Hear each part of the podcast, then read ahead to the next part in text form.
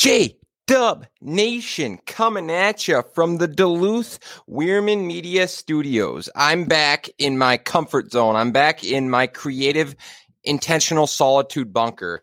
And it is probably my favorite space that I have right here in Duluth, in front of the screen, in front of the microphone doing research. When I'm not live, I'm conducting research. I'm doing empirical research. I'm using Google as my mom. I'm Googling every question you possibly could ask yourself when it comes to content, written word, photo, and video, science, research, data, metadata, when it comes to quantum physics, when it comes to Gary Vaynerchuk, when it comes to non fungible tokens, and when it comes to being an entrepreneur that's trying to grow, adapt, improve, and optimize.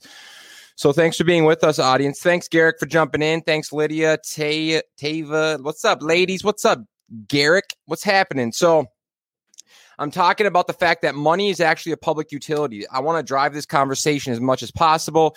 Most people don't realize that the government's blackie, I mean, the government's debt becomes our surplus. So if I'm the creator of money, then I first must spend it, in essence, fabricating and manufacturing it A request.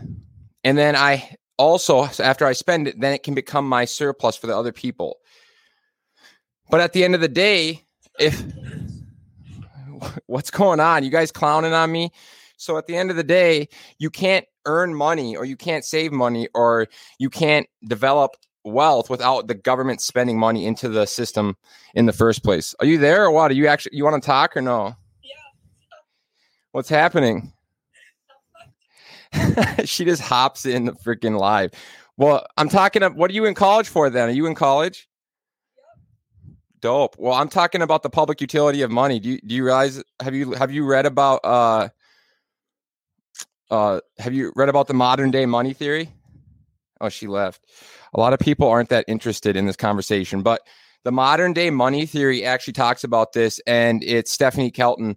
Stephanie Kelton wrote the book the debt myth and talks about this and real you have to realize that they've sold us on thinking that money is money and debt is a bad thing. Debt is a good thing. Debt creates a surplus for us to earn, to go get, to have. And then if you look at spending into the economy as the government's red ink and then us earning it as the black ink, then that means debt is our surplus. The debt clock should be the debt surplus. And once you understand that the debt surplus would completely change the stress and anxiety and the reality and interpretation of the debt clock. So that's so essential because once you understand this, then you can start to understand the power that they're trying to leverage as far as the narratives at scale. Coercive monopolists like Rupert Murdoch and media outlets like Fox News, CBS, MSNBC, they are leveraging the narratives that debt is bad. And they talk about China's debt and they talk about all these things. Thanks for being with us, Ethan. Thanks for being with us, Mitch and they talk about all these narratives about debt being bad but at the end of the day debt is actually we have to flip it. We have to change our interpretation of it. It's a debt surplus because in order for us to pocket money to throw it into an investment to earn it to stash it to develop a surplus we f- have to have it spent by the government first because they are the creator. They are the source of the money. So that's huge because so many of us were consumed with this debt clock and we're like oh debt's terrible and it's such a big conversation when it comes to politics and education is understanding that money is actually a public utility. It is the access to it that limits and creates scarcity. It's artificial scarcity. So we have to understand and have conversations and dialogue around this topic of generating abundance of money because money's abundant when you study digitization and fractionalization, if you can digitize something, you can fractionalize it and you can create fabricate and manufacture abundance from that digitization and fractionalization. So once you do this and you lean into it and understand it, then you start to realize that the natural law of the universe is abundant and money is abundant. If something is digitally created, like money is 90% of it digitally credited. Most money is digitally credited and digitally debited from bank accounts. The Fed has said it. Jerome Powell or one of the Fed, several of the Fed have mentioned it. When they add money to bank accounts, they go into the computer and they credit it to your account. When you study fractionalization and digitization and the public utility of money and abundance, and you study modern day money theory, you realize that this is all a big conversation about game theory. It's about the fact that money is not a non zero sum game. Money is abundant. Money is a zero is an it's an it's not non-zero sum it's a it's a non-zero sum game. And so many of us economists and business owners and people in America, th- eh, they think it's money is a zero sum game, but it's a non zero sum game, meaning if I put my money into the stock market and I make five thousand or ten thousand dollars, that's being created, fabricated, and manufactured. That's not being a minus from someone else, like in Monopoly. In the game of Monopoly, at the end of the game, someone makes all the money and everyone else loses. That is a zero sum game because someone has to make everything and it comes from everyone else and they end up with zero, zero to one. One winner, all the rest lose. So once you understand that money is not a non-zero sum game, when they fabricate and manufacture it and they credit accounts digital, digitally and they credit money to your account, that's creating it. That is the fabrication and that is the manufacturing of that money. That is abundant. They could tomorrow generate as much money as they want and fa- add it to the economy and create abundance for everyone, and the economy would flourish. Look at what the spending that is spent into the economy. It's flourishing, it's thriving, and it's robust. The most growth will come if we start spending more into the economy. The bigger we get and the larger our size, we are drastically behind when it comes to infrastructure, public utilities, and so forth. So, so much of this conversation is so powerful and relevant in understanding game theory and understanding modern day money theory and understanding debt clock and understanding it's actually the debt surplus and understanding the government's the creator of the money. And if I'm the creator of the money or I'm the creator or the source of something, I can never default on that. So if I owe someone money, I can just write them a check or I can pay them in a snap of a finger because I can fabricate and manufacture as much of that money as I need to. And if I'm the source of something, I also have to spend it first before anyone else can gain access to it. So once you understand that, the larger we get as a population and the bigger we get, and the lack of our infrastructure and the lack of our access to a public utility like money and Wi-Fi and internet and many other things and having conversations around this is really important and relevant because life and the universe is a non-zero is not a, it's a, not a competition. It's a abundant game. Life is abundant. Natural laws are abundant. And we need to start having conversations around the reality that it is simply the access to money that restricts our abilities and it generates artificial scarcity. And the coercive monopolists are leveraging this and they're manipulating it so they can generate artificial scarcity and inequities. When at the end of the day, if you had the power to credit everyone's bank account tomorrow $10,000 because money's abundant, you could do that in the snap of a finger and no one would even notice. There's so much abundance in the world, and especially when it comes to money because it's fabricated and manufactured. So it's a really cool topic and a really relevant, fun topic for me. I love talking about these kind of things, and I most of all love game theory, and I love the reality that money is abundant. And once you realize that, you realize that life is really truly a game theory. It is a game. Life is one big theory and game. So once you understand that, it's a really exciting, important topic and relevant topic to push at scale. That's why I'm doing what I'm doing. That's why I have the podcast. That's why I try to go live at scale and have these conversations and push this dialogue because it forces friction. It forces dialogue. We talk, we listen, we inspect. And at the end of the day, that is where we grow and optimize and improve. We practice, work, and improve. We test, measure, and develop. We inspect and we are transparent with one another and we adapt.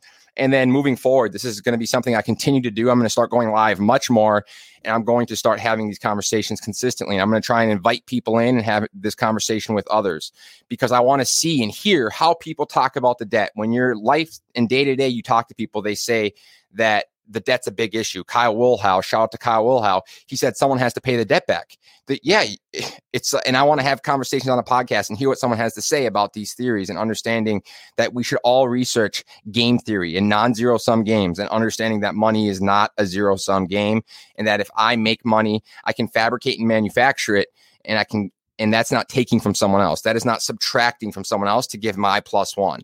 And then we can start to lean into this conversation when it comes to our universe. When it comes to understanding our universe is a neutral universe. We live in a neutral energy wise.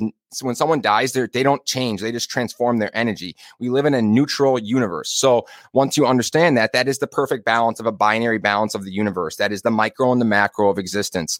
And that is the micro and the macro of quantum physics as well, via femininity and masculinity. In the middle is balance. And that's the importance and that's so important when it comes to being sigma rather than alpha or omega we need to start having these conversations and dialogue and it's really important for us to find binary balance and it's really important for us to have these conversations and take the power from the media outlets so at the end of the day the public utility of money is restricted, generating artificial scarcity when at the end of the day, it is actually 100% abundant. So, how we vote and how we live and how we work and directly impacts how we're going to change the system. And if we vote and we live and we work in a system that perpetuates the problems because we're not ch- taking drastic change because it's uncomfortable or it's challenging or it requires sacrifice or discipline or courage or commitment, then we are selfish selfishly in a way partaking in perpetuating the problem. And we need to look in the mirror and ask ourselves are we really one of those people? Because it's so easy to vote blue and ghost by night.